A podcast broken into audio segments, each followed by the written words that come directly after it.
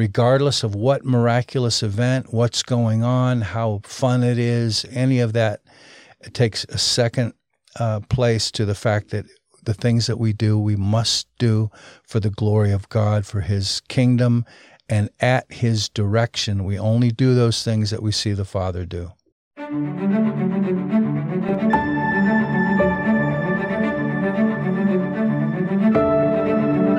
God promises in Joel 2:28 to pour out His Spirit on all humanity.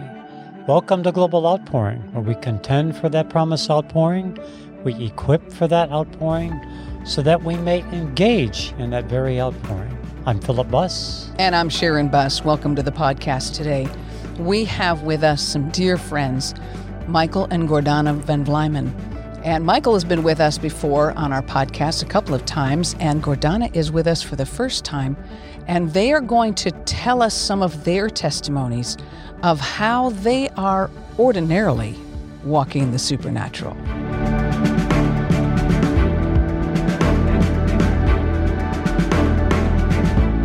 Welcome to the podcast today. We are so glad that you are with us. You are going to really enjoy this podcast.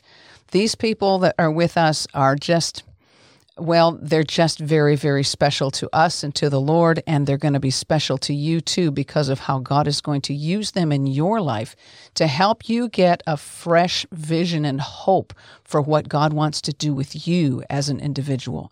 But before we get started, I'd like to encourage you to go to our website, globaloutpouring.net, and be sure that if you haven't already done so, that you will subscribe to our newsletter, our email lists, and so that we can stay in touch with you and keep you up to date on what we're doing and what God is doing in this ministry. And you can also get connected with us for how we are contending in prayer for the things of God and for Him to pour out His Spirit on all humanity, and get involved with the way that we're equipping people, and all of our Facebook page and our YouTube channel. So we want you to get better connected. We want to get to know you better too. So if you want to send us some feedback, you can write to feedback@globaloutpouring.org, or you can fill out the little feedback form on globaloutpouring.net. So Michael and Gordana Van Vlymen, thank you so much for joining us today. Thank you for having us here. Yes. We're blessed. Thank you. It's an honor to be here with you. Well, you've just been with us teaching in the School of the Supernatural Translation by Faith with Dr. Bruce Allen and his wife Reshma, and we've had such a glorious time. Yeah. Wow, it was glorious, and a lot of folks came in and got trained in lots of things of the Spirit and learning how to walk in the Spirit and how to discern what's right and what's biblical and what's real from what isn't. And wow, you've walked in a whole lot of that stuff yourselves. But I'd like to go back and get your backstory a little bit. So how did you grow up? Well, yeah, so I grew up a great distance from where we are right now. That's for sure. Yeah. The church that I grew up in, we didn't believe God did miracles anymore. Mm-hmm. We were taught... well, for instance, when I first learned about Jesus and asked Jesus to come into my heart as a 5-year-old, I was excited because our Sunday school teacher told us about David and Goliath, Daniel in the lion's den, angels coming to visit, you know, the believers, and just this life just seemed so adventurous that I was excited. So I would tell all the kids at school about Jesus. But... in our church, eventually they gave me the bad news when I was about 8 that, oh, I'm sorry, you can't have that kind of life. God doesn't do those things anymore. No miracles, no angels, no prophets, no joy. That's basically everything you read about in the Bible was more or less a history lesson, although they did teach us that God is real. Mm-hmm. But it seemed like a bait and switch to me. So then what happened in your heart? Well, in my heart, I just lost all joy to believe that I could have a relationship with God because my idea of a relationship was based on the stories I had been told. This is what God has done. This is what God has done. And I thought, great, I'd like to be a part of that. But when they said, you can no longer be a part, all of the joy of the journey was like taken, stolen away from me in that moment. Wow. And so I just quit telling the kids about Jesus. If I thought, if I can't really be a part of it, then why would I be excited about it?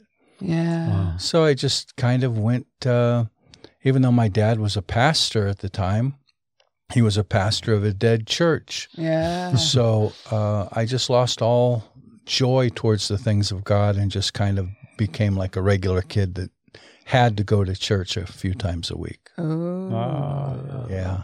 Okay. It was a bad situation because, you know, I think back on that and I think if they had encouraged me in my walk with the Lord, how things would be different. But I know God lays things out for a reason and he makes all things to work together for good. Right. So he actually gave you a foundation that would help you to help people that have that kind of foundation.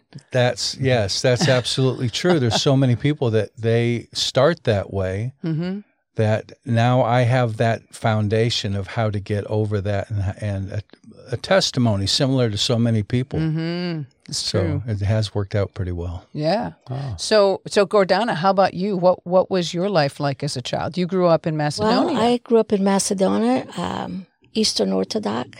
And I went to church literally probably 4 or 5 times a day. Wow. Oh, 4 or 5 times a day? Yes. So wow. What did you do in church 4 or 5 times a day? I would go in church and I would go in there and just pray whatever the need. Before going to school, I would always go. If I knew that we had a test or something, you had a break, you go back, you go to church. Or after school, you went out to the store and you go to church again. That was me. It just literally I knew they would help me. I would go in there and pray to God. But keep it in mind, even though we went to church, my mom brought us up to fear God, also took us to church. We did all the rituals, the fasting, the whatever you had to do to go to church. But I had no knowledge. I knew nothing about the Trinity, even though the icons are there. You know, we didn't have a Bible. So I wasn't brought up with the Bible. The things that I did, whatever the priest would tell my mom or whatever tradition she had to follow, we did the same thing.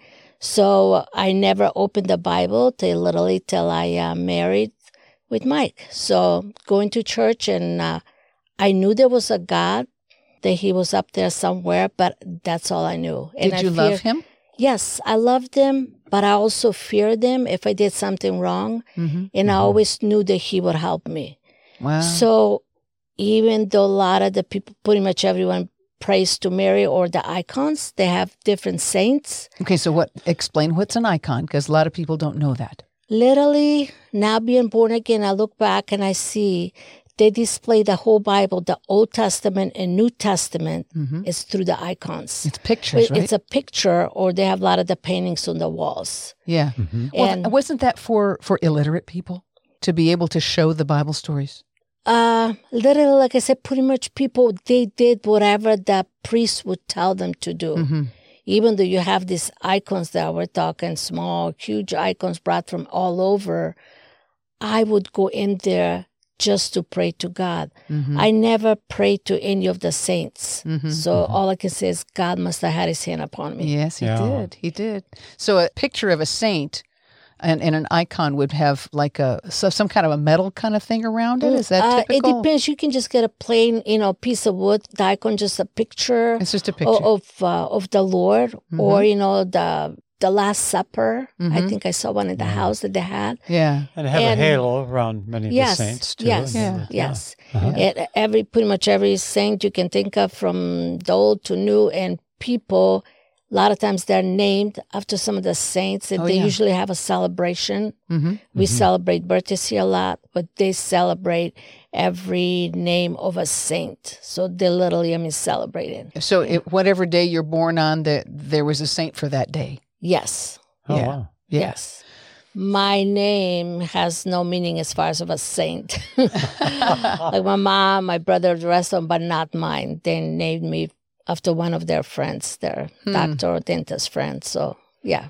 So then you came to America. How old were you when you came to America? I was 15 when I came, spoke no English at all. Wow. Went to high school. So there you could walk. So I went to church. That was my life. But here you had to drive. And I didn't speak the language. And going to school, even though after I learned to drive, we didn't go to church. Maybe just for Easter or Christmas, that was it. So church was kind of like in the back. I knew there was a God and I always had that hunger, but my life changed drastically. Yeah. When I got married, because I told the Lord, I said, I want to marry someone who knows you. I had no idea what I was saying. Someone who knows you, who loves you. So when I met Mike and we got married, and he kept talking about Jesus, and I would say, you're crazy. I don't know what you're talking about. I know God. He helped me because I didn't know the language, helped me finish high school, helped me go to college for hair. And thank God he never stopped. He just kept talking about Jesus. Like keeping in mind, you know, the icons were there, but I never, ever heard anybody explain or tell me about it.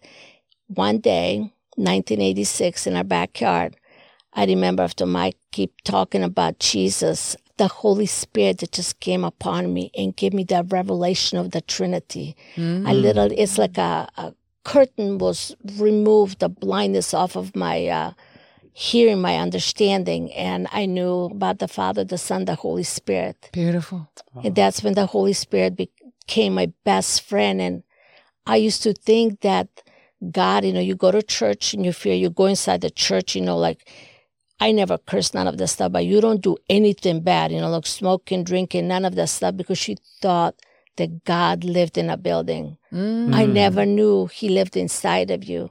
I didn't know that I was the temple. Wow. So when the Holy Spirit showed me that I was the temple and he lived inside of me, oh my goodness gracious, yes. Yeah. What a revelation. He became my everything. And my life changed forever. Wow. Yeah. Wow. So thank God for Mike.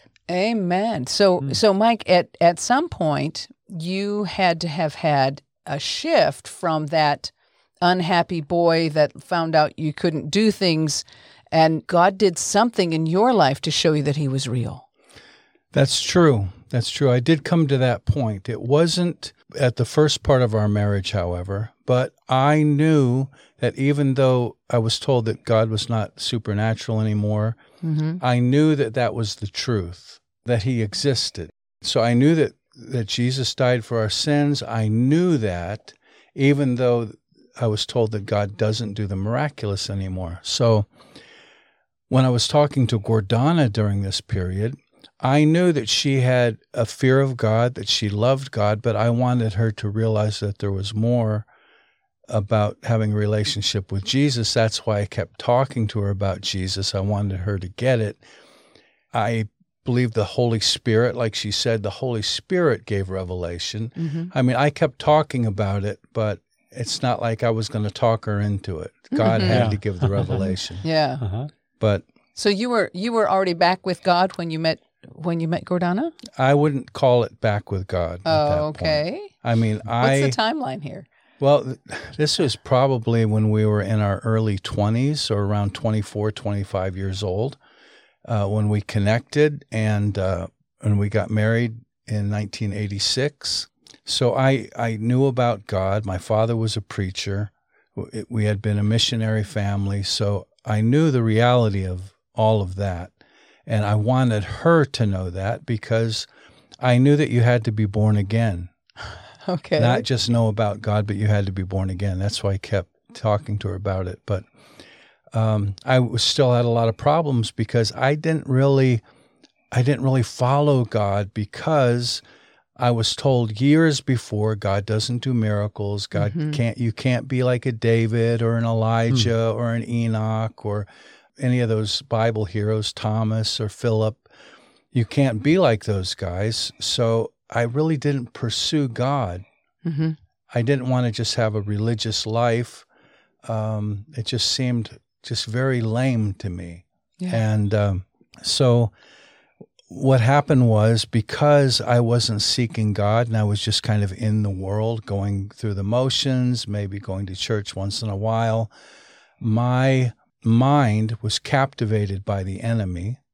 And so as I began to think about sinful things, I could not keep those sinful thoughts at bay. Mm-hmm. So it was overwhelming to me that this could even happen. I'm thinking, I don't want to think these thoughts. I don't want to think these thoughts, but they would come anyway, and there was nothing I could do about it.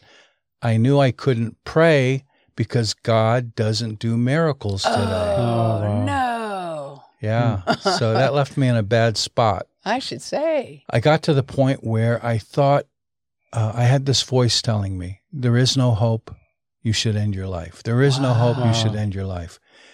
And I'm thinking, well, you know, that makes sense. There is no hope. God doesn't do miracles. But I thought, on the off chance that he does, I'm going to ask him anyway. And so I said, God, if you're real, because I hadn't seen the reality of God. I was told he doesn't do anything anymore. So I hadn't seen his power or his hand move in the lives of people around me. So I said, God, if you're real, send an angel or a prophet or do something to rescue me.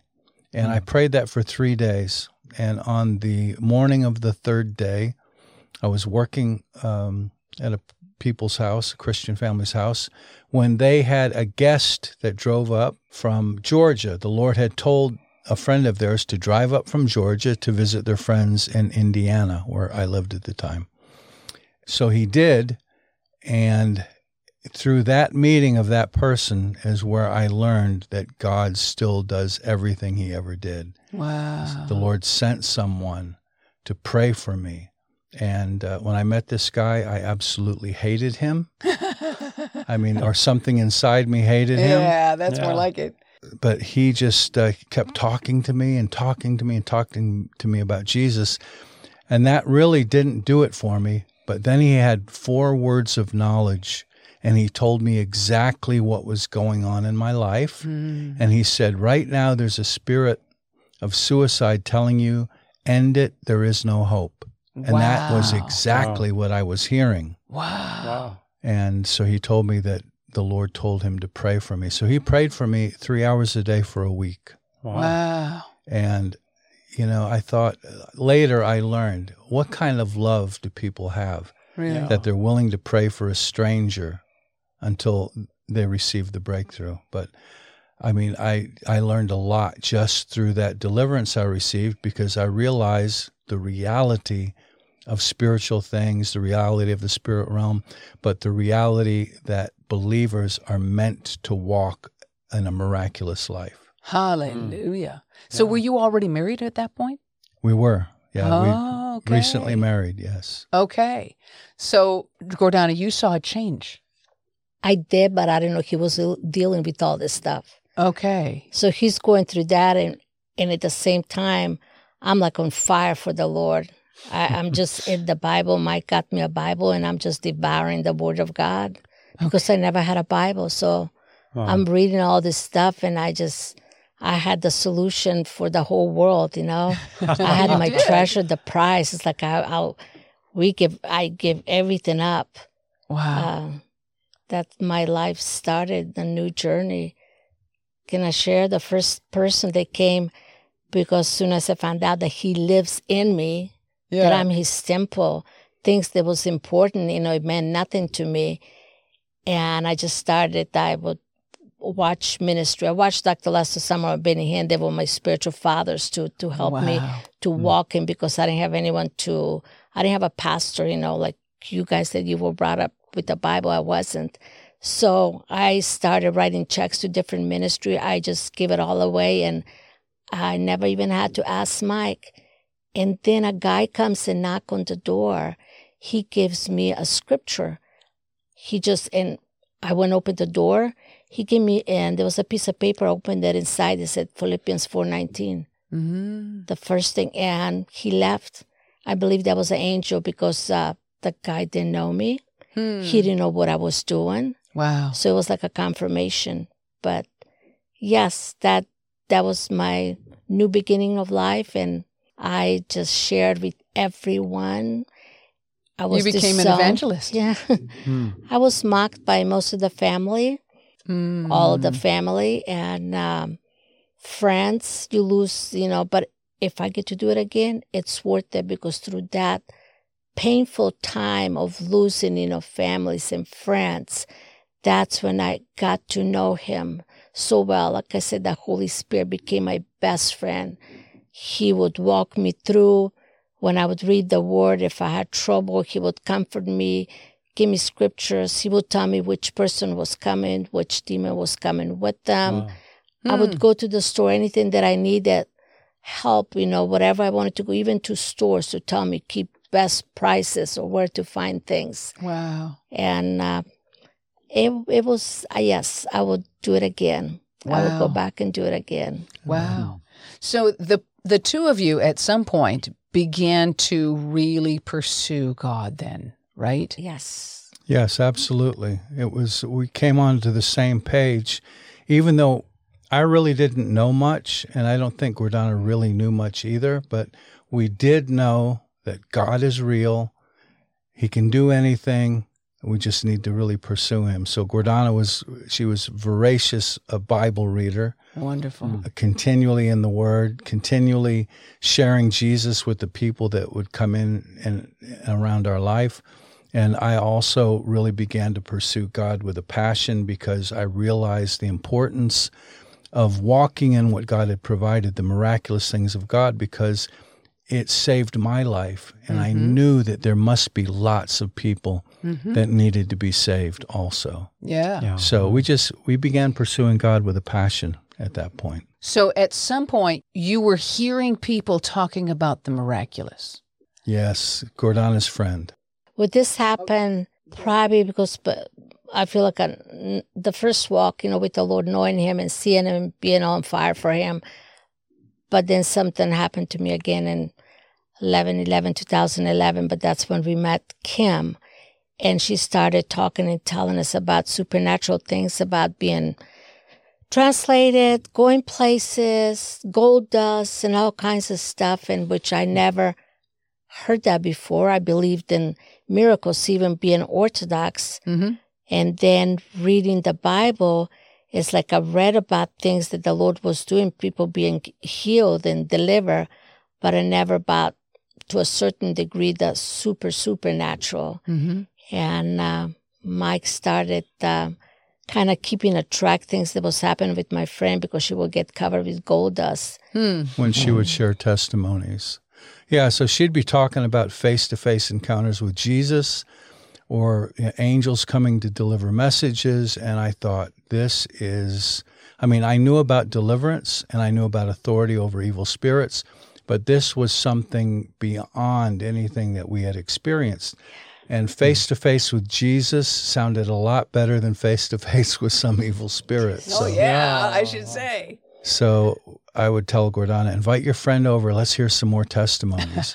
And really that lit a fire, I think, at least it did for me, hearing the testimonies about what God was doing today. Yeah. And it caused us to really pursue. So we set a course to try and pursue what God was doing, where we could go, where people were talking about these things, conferences where people would share about God doing the miraculous. And it kind of took our passion and pursuit to another level, I would think. Yes. Mm-hmm.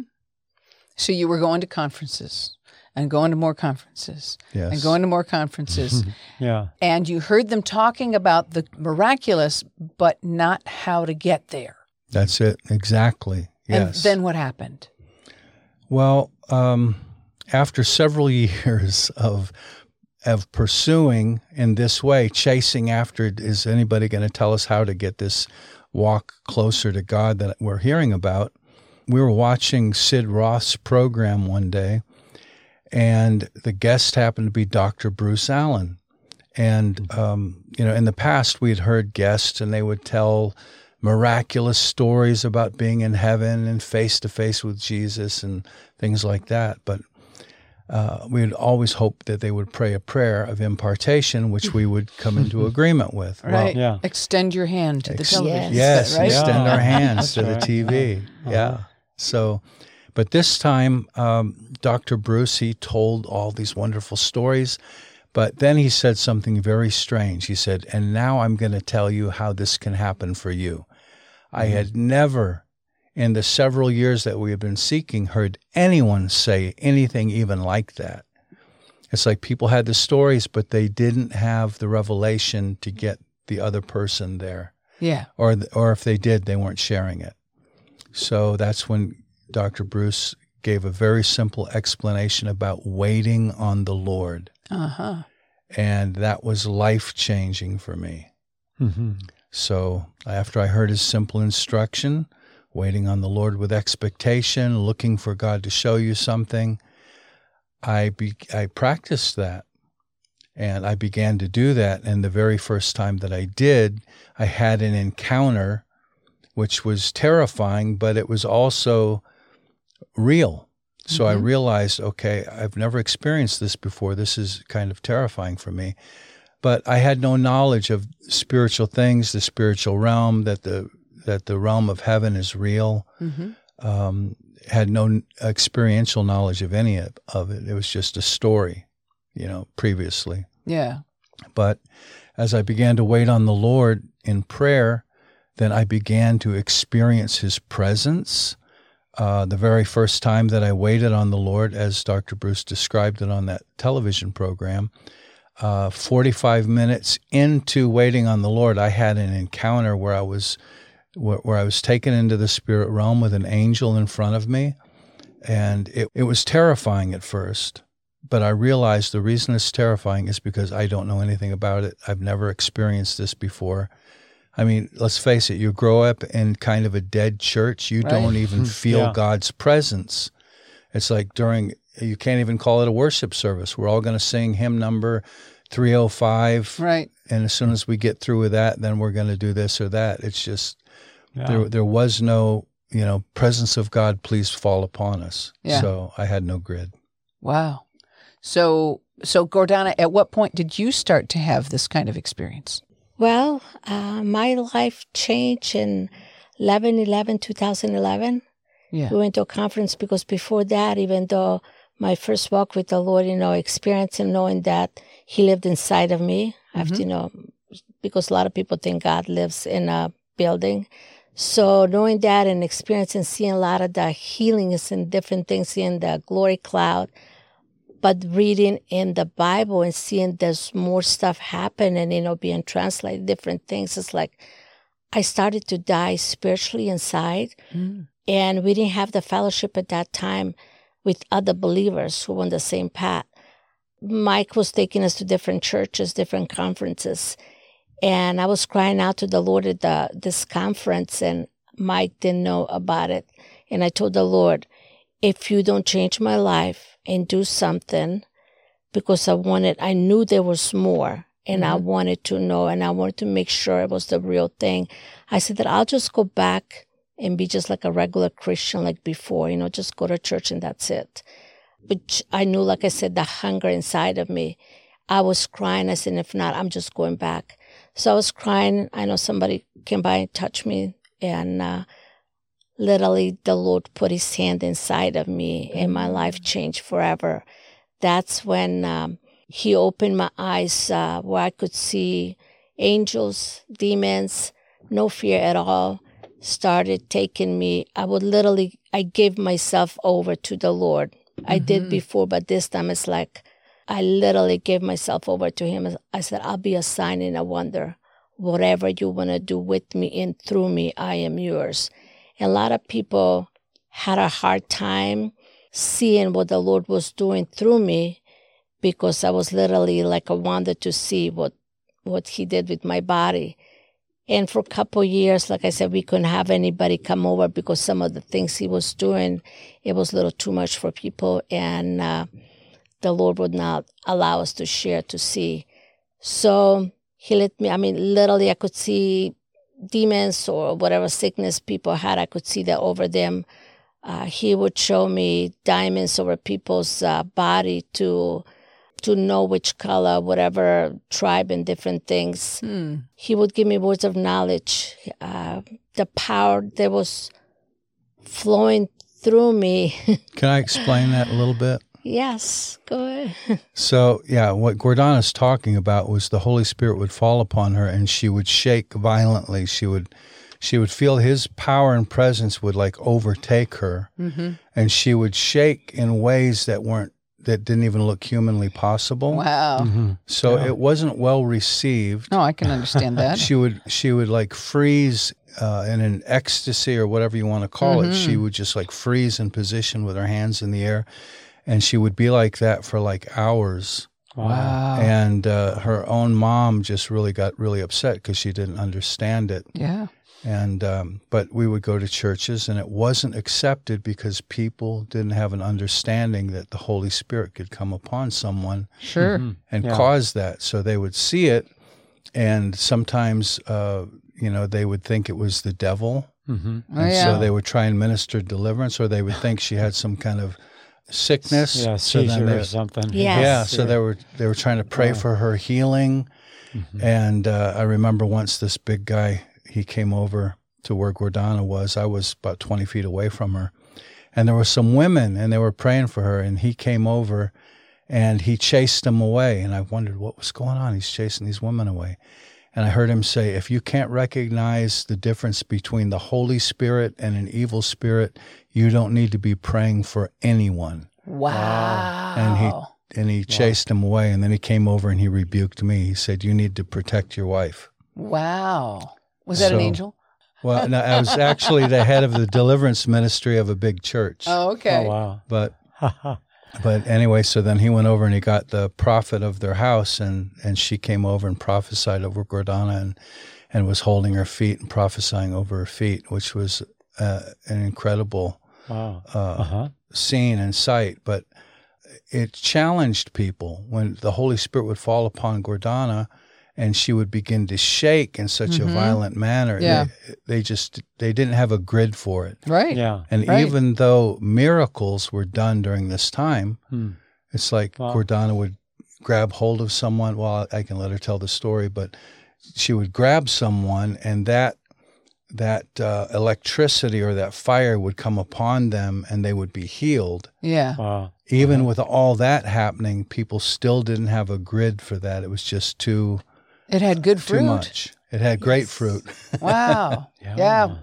Discernment. Yeah. We need better discernment. We do. When we can't recognize the Holy Spirit. Because that is one of the signs biblically that you tremble at His Word. You tremble for fear of the Lord. Trembling is a scriptural thing. And shaking, all those things, it's scriptural. But people are sadly biblically illiterate. Yes, and we have a good history of it. I mean, you look at the Shakers and the Quakers. Exactly. Yeah. Exactly. They weren't called that for non-biblical reasons. That's right. That's exactly right.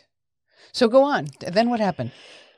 Well, like I said, I would try to control it. Like Mike said, we would go places, and no matter how hard I would try to control it, it just like, I couldn't, because I knew it was the Lord. And you had given yourself to Him and allowed Him to make you a sign and wonder. Yes. So He took you at your word. Him, yes. I do think that some of the things, yes, it was challenging because, like Mike said, when the power would come and I would feel the electricity, at nighttime this would go on for 4 or 5 hours or 6 hours. When we would go to meetings, and sometimes when I would give myself over, whether, for healings, I would pray people, whatever, I would prophesy. Sometimes I wasn't able to speak. He would loosen my mouth. I could speak in tongues, or I wasn't able to speak, period. But if I spoke English, I would tell people, you're going to conceive, or you're going to be married. A lot of times my arm would start just writing in the air to write books when I would pray for people. And when I would come out of it, I would tell them, and I forget about a lot of the stuff. A lot of times I'm under the Spirit, so I don't even know who I'm praying for. Sure. When you go through a little persecution, and I would just ask the Lord, is this really you? I really need to know that this is you, what's happening with me and with my body. So we would go back to some of the churches where I pray for some of the people, and it's like, Gordana, remember, you prophesied, you said that I was going to write a book. He said, I just want you to know my book's out and it's been published. Glory to God. He was confirming everything that he was doing through me, but sometimes people had a hard time receiving it. Now when it came to a prayer, Mike had to help me because I was so, the power was so strong on me, his presence. Like I said, people would get healed right and left and delivered, and but he always had to help me and carry me and hold me up. And the same stuff happened at home, and he let me experience a lot as far as the supernatural, seeing the angelic, seeing the demonic, no fear at all. And I'm talking angels, seeing angels in the sky. He would show me, he would write to me, because I would tell him, I love you, Lord. I love you so much. He would write to me in the sky, and he would tell me, I love you. Oh, he opened up, when I would read the word, sometimes when I would read literally whatever I was reading, I would see a display. We were driving, I think it was Ohio, and I just got through reading in Daniel, literally names went all across the sky that I was just like in awe. You could literally grab them and catch them, all different sizes, names, last names, where I could read them in my mind, but he would not allow me to say the name, few names to tell Mike, but just some of the things that he showed me, it could be mind-blowing to a lot of people, to be honest. So were those names so that you could intercede for people? I really, or was he showing you something? I really don't know, because I was literally reading. He said, this is not the time to seal it up. From the book of Daniel, the last chapter 12, for the knowledge and that to increase, to go to and from. That was a fun trip, by the way. I would ask him that, like, Lord, because I prayed a lot. I would intercede. Every person that I knew or remember, or always for coworkers, neighbors, families, church people. And a lot of times he used to take me just to go and pray in different nations and release. I would literally feel the power and blowing and releasing the glory over nations, over country. And I knew when I was going, because I could feel the difference, whatever my body, which parts, when I was either walking or if I was flying, I could smell. I realized the different places I was going, it would shift. And when he would speak through me, when I was speaking different language, I always knew when it shifted. Mm-hmm. So that's when I would go to different places, if that explains. So tell about the time you went to China that you shared with us the other day in class.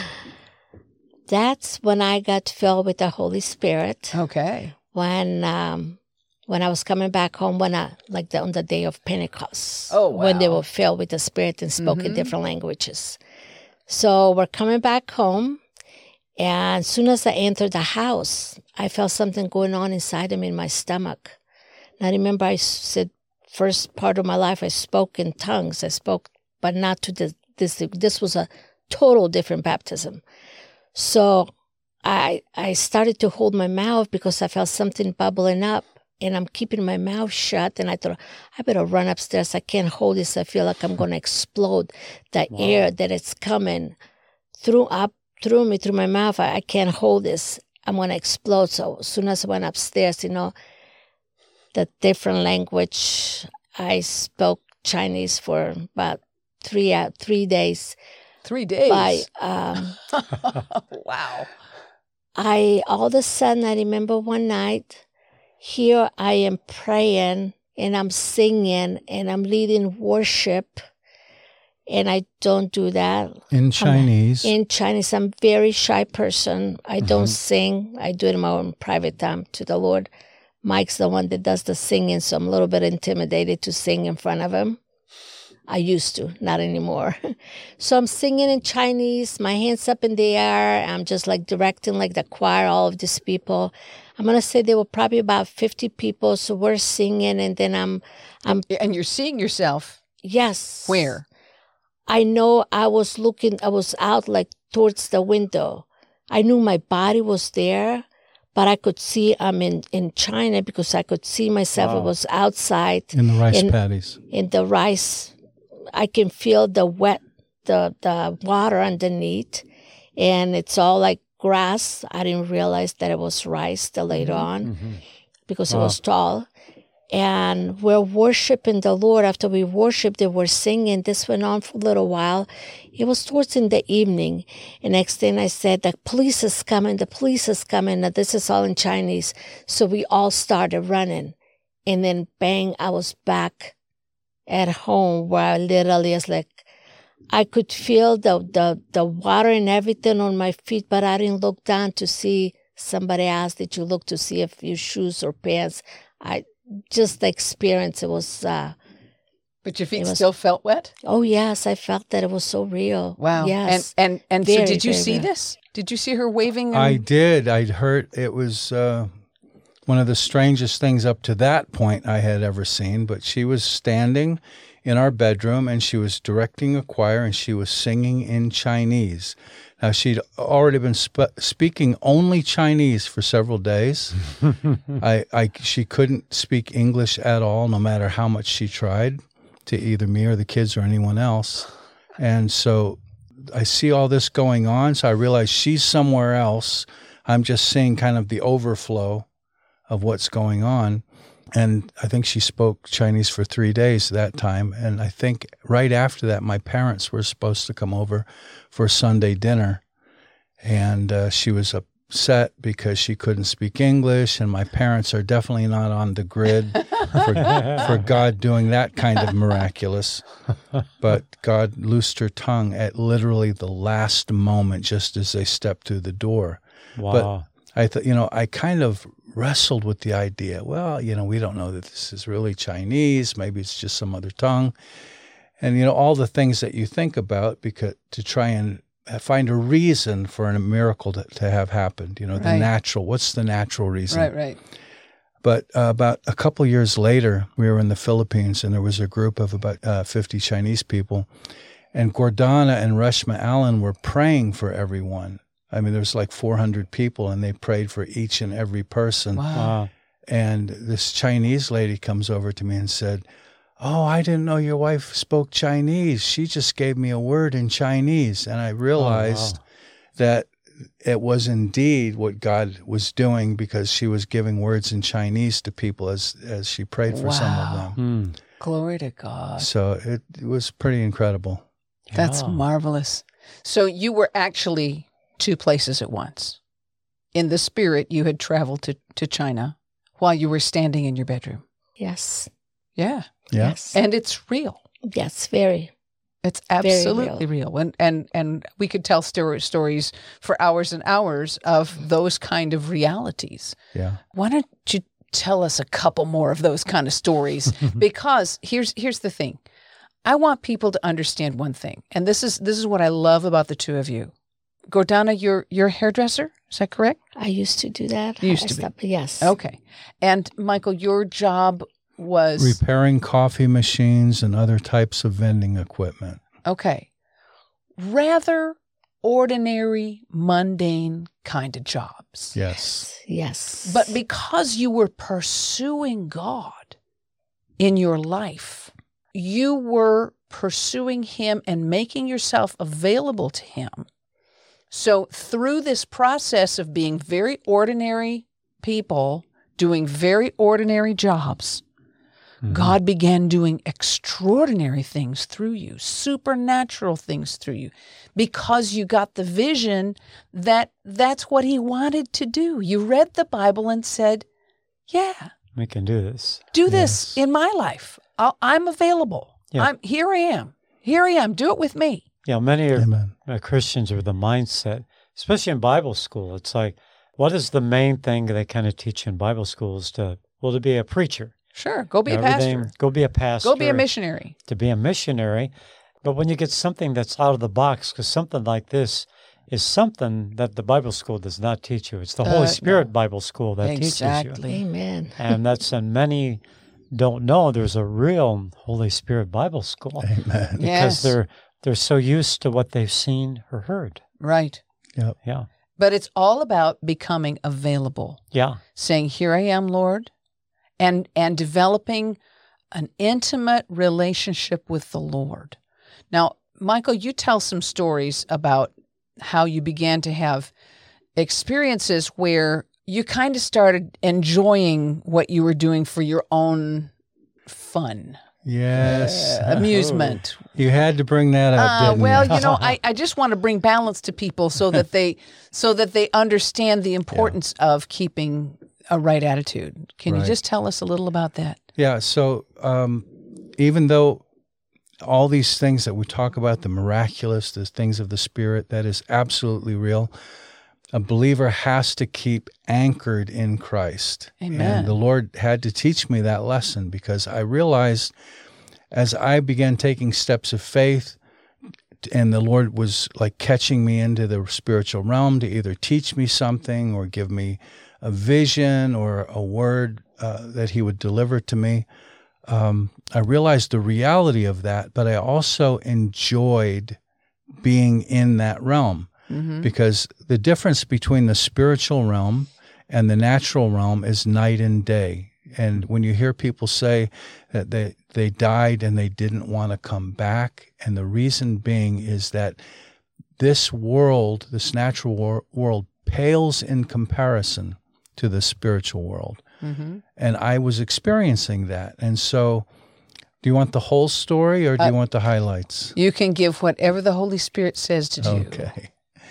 So I realized something, that in the spiritual realm, anything is possible. That's why when you pray for people in the spiritual realm, you often get great results because there is no baggage of doubt and unbelief. You're in a different realm. You're in a different place.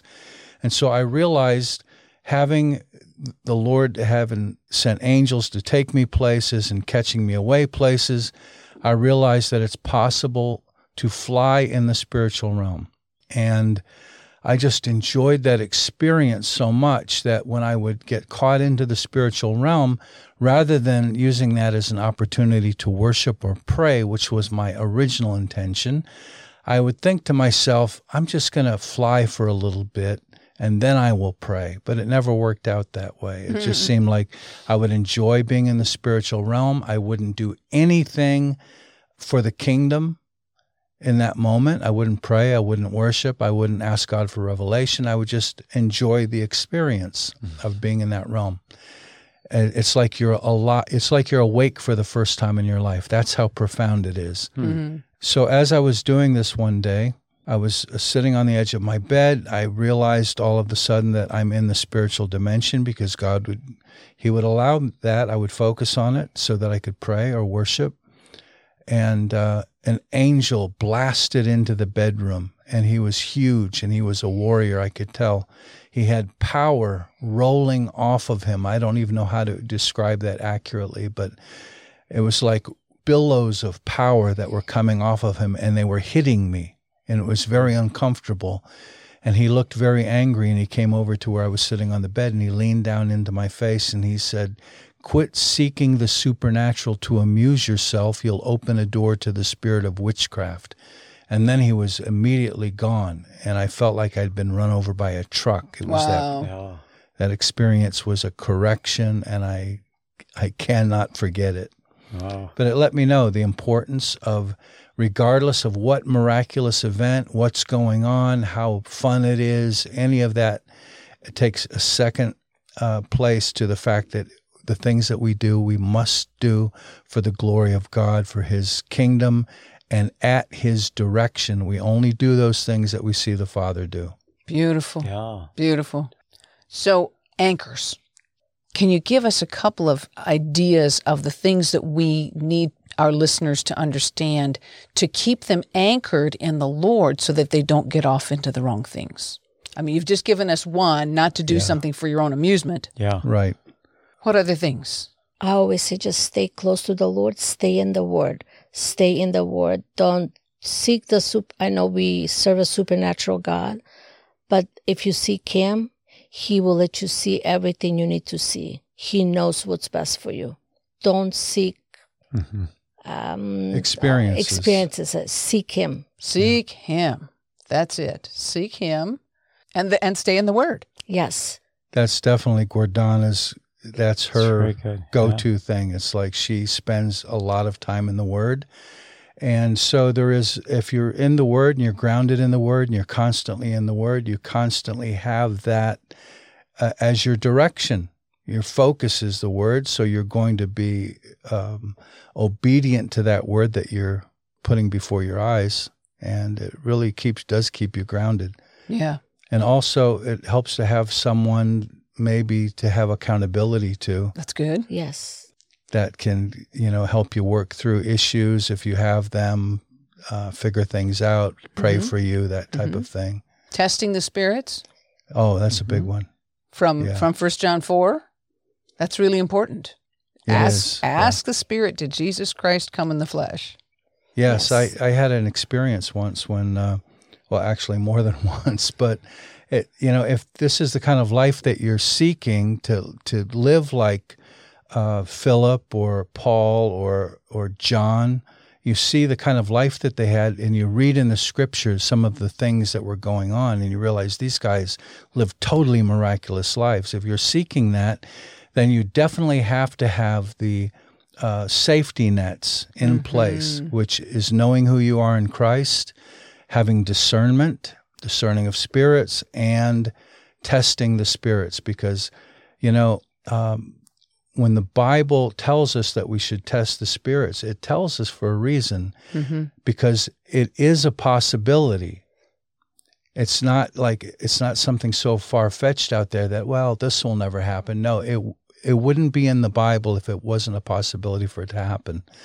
So I had an experience once when I was in Australia, and this being shows up in my room, and he just looks so majestic and so handsome and just so powerful. But there was a check in my spirit. Something was not quite right. And so I'm looking at him and I'm thinking, something's not right. He's not glowing bright enough or something. I don't know what's wrong. Oh. And so when I thought that, suddenly he's glowing brighter. And he's smiling with a brighter smile. And he's looking even more just wonderful. And which really made me uncomfortable then. And so I said, did Jesus Christ come in the flesh? And his smile went to this incredible scowl that overtook his face, and he got very angry, and he said, why do you people always have to ask that? And then he just disappeared. Yeah. I didn't even have to rebuke him. He knew he was found out. Wow. But that's the safety net God gives us, so we have to make use of it. Yes. Wow. Now, just one more question. How long did it take for you to get to where you are now in terms of being in the flow of the supernatural? And it's your lifestyle now. So did it take weeks or days or? Well, having the experiences that we've had and the lessons that we've had, I think that part continues, but the part about being launched into this as a lifestyle, I think it was instantaneous once we had the passion to pursue it. Because with me, even though we had looked for a way to have that kind of life that we were hearing testimonies about, as soon as I heard Dr. Bruce's explanation, it was like 2 days later. Oh, wow. That this became a lifestyle. I was spending time in my prayer chair waiting on God, and visions were coming. Okay. With Gordana, it was also kind of an instant thing, because when she came before the Lord weeping and saying, you have to give me that life that I'm reading about in the Bible, it was that day, 11/11/11, that the Lord put his hand inside her and just shook her to the core and changed her life completely. But is it always every day like this, or are there days where absolutely nothing happens? Well, with Gordana, I would say it's pretty much every day. Pretty much every day. I mean, it's rare that the Holy Spirit doesn't fall on her. Wow. And her night times, I mean, even here at your place, it's like she's overwhelmed by the Spirit, and she intercedes, and her body shakes under his power for hours. Wow. And for her, it's pretty much every day. But I learned something about myself. If I laden myself with too much work, even ministry work, it kind of, and I get overtired from doing ministry work, then it pulls me back from the spiritual dimension a bit. So I literally have to set work aside and come and have my quiet time with the Lord if I want to walk in it every day. Wow. Yeah. Wow. But you always kept a journal. Yes. And there were some journal days where you fell asleep? I tell people keep a journal because it's like an expectation that God's going to do something. And so you have your journal and your pen ready to write it out, what God's going to show you. And this is for everyone. And my journey, even as God began showing me things, was often an entry in my journal would say, I fell asleep after 10 minutes of waiting on God. Or I wanted to wait on God, but I fell asleep. I have no recollection that I waited at all. Or just all of these things kind of being a part of the journey, just trying and kind of failing because even though I wanted to pray and wait on the Lord, I just didn't have the physical strength, so I would often fall asleep. I mean, you were working 60-hour weeks. I was working 60-hour weeks, yes. In your ordinary job. In my ordinary job. But you were praying all through your ordinary job, praying for people, releasing the glory. I was. Yeah. Yeah. So and God was doing things. He was doing things. And so I couldn't be disappointed that I could not stay awake during the times of waiting on the Lord, because then during the day he would just show himself in miraculous ways. Wow. He would, that's awesome. Miraculous things would happen. I know, Gordana, it's the same way. Even in normal everyday life, some of the things she would come home and tell me about, a woman she was praying for. You know, like Gordana shakes when the power of God comes upon her. So she's hugging a woman and working on her hair who was sick. And all of a sudden this woman begins shaking violently, and she does, what's happening to me? And she says, it's okay. You know, God's touching you. God's touching you. Don't worry. Don't be afraid. Or angels would show up to talk to her, even at the salon where she worked. And it was just... God was making himself real. So I didn't feel bad for falling asleep. Right. And because I knew that he was kind of directing our journey, and we were seeing just even little miracles, you know, just let you know he's present. Yeah. Beautiful. It's been a great journey.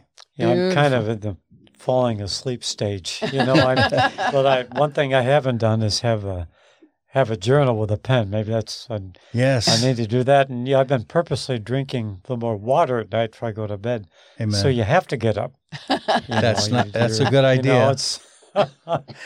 You know, it's, and then sometimes it's a stiff neck, you know, I set the alarm for an hour, you know, and, you know, they'll go off and say, okay, what did I accomplish, you know, and, you know, I'm trying to pray, just picture Jesus, you know, worshiping at the throne, and, you know, and then I wake, the alarm goes off, or, you know, but you know, I'm happy the fall season is coming on us, where we don't have all this extra outside work where it's so hot and you're so tired and all that. And I'm looking forward to being able to spend more a little more time inside the house. It's going to be good. Yeah. Yes. Amen. Yes. Hallelujah. But the point is diligence. Diligence, perseverance, obedience. Obedience. That's another key. Obedience. Yeah. And anybody can do this. Yes. As long as anybody. You know, Jesus said, "Ye are my friends if you do what I ask you to do." Mm-hmm. You know, so that's true. That's right. And there's real keys there. Right. You know, it's just really, you know, in the scriptures you read it, you know, the Lord just giving those keys. It's all about him, keeping him the center of it all. Amen. That's right. Yeah. Amen. Yeah. So, Michael, you've written a number of books. I have written a few. Yeah. And how can people find those? You, just give us a few titles. I love that one about prayers. Violent prayers. Yes, for your adult children, right? Yeah. I actually had a publisher friend of mine talked to me about that. He said, that is the best title I have ever read. But yeah, so Violent Prayers for Your Adult Children. It's just, we would go to so many meetings, and even though we talk about things that are really inspiring sometimes, people can't really give themselves to that if they have issues, you know, like children that need to be saved, loved ones that are having problems. So I thought, I've got to write that book to let people know that there's, you know, God will answer their prayers. So, and so that book, Waiting on God, I tried to make that really simple and explain how, when we talk about waiting on God, what that means, how to see in the Spirit, how to do spiritual warfare. Again, another very simple book. Angelic Visitations. Angelic Visitations. Keys, right? Spiritual keys to spiritual key, powerful keys to spiritual sight. Yeah. That's another awesome one. And how do people get those books? They're on Amazon. I show them on our website, but I don't sell them through our website at this time. So you have links to them on Amazon. And so what is your website? It's River of Blessings International Ministries. Okay. So if people type in River of Blessings, then one of our pictures will show up, and they'll know they're on the right track. Okay. And we'll have your pictures on the little graphic of our podcast, so people can recognize you. Awesome. So so we'll put links to those things in our show notes. Would you just, one or the other of you, would you pray for our listeners to have the kind of encounter that they are hungry to have with God? Absolutely. So I'll pray, and we can all agree for all the people. Father, in Jesus' name, we just, by faith right now, we release those things that you've given us, and we release an agreement from God's own right hand that the people listening and the people that desire to be used of God in the most extraordinary ways, like Paul in the Bible, Father, we just release that grace upon them right now, and we just ask, Father, that you pour out your Spirit exponentially on your people that love you and want to serve you and want to know you in these ways, Father. We just release that grace upon them right now. Everything you've given us, Father, I ask you to give it to them. And as you're listening to this, just receive it. Tell the Lord, yes, Lord, I want everything you have for me. Everything you paid for me to have, I receive it with gladness. And just believe the Lord to do that now in Jesus' name. And Father, we thank you for doing this. We thank you for increase of dreams and visions and visitations, face to face with the Lord Jesus. Whatever you have for us, Father, pour it out. We receive it with gladness. And we thank you for these things in Jesus' mighty name. Amen. Amen. Amen. If you enjoyed today's podcast, please subscribe, rate, and review this podcast on Apple Podcasts or wherever you listen to podcasts. Your review helps the podcasting platform suggest this podcast to other listeners who are also looking for a great move of the Holy Spirit. Check out our website at globaloutpouring.org to find out more information, read our blogs, connect with us, and donate. You can also browse our web store for life-changing anointed books. Until next time, this is Sharon Buss. And I'm Philip Buss. God bless you with his overwhelming, loving presence.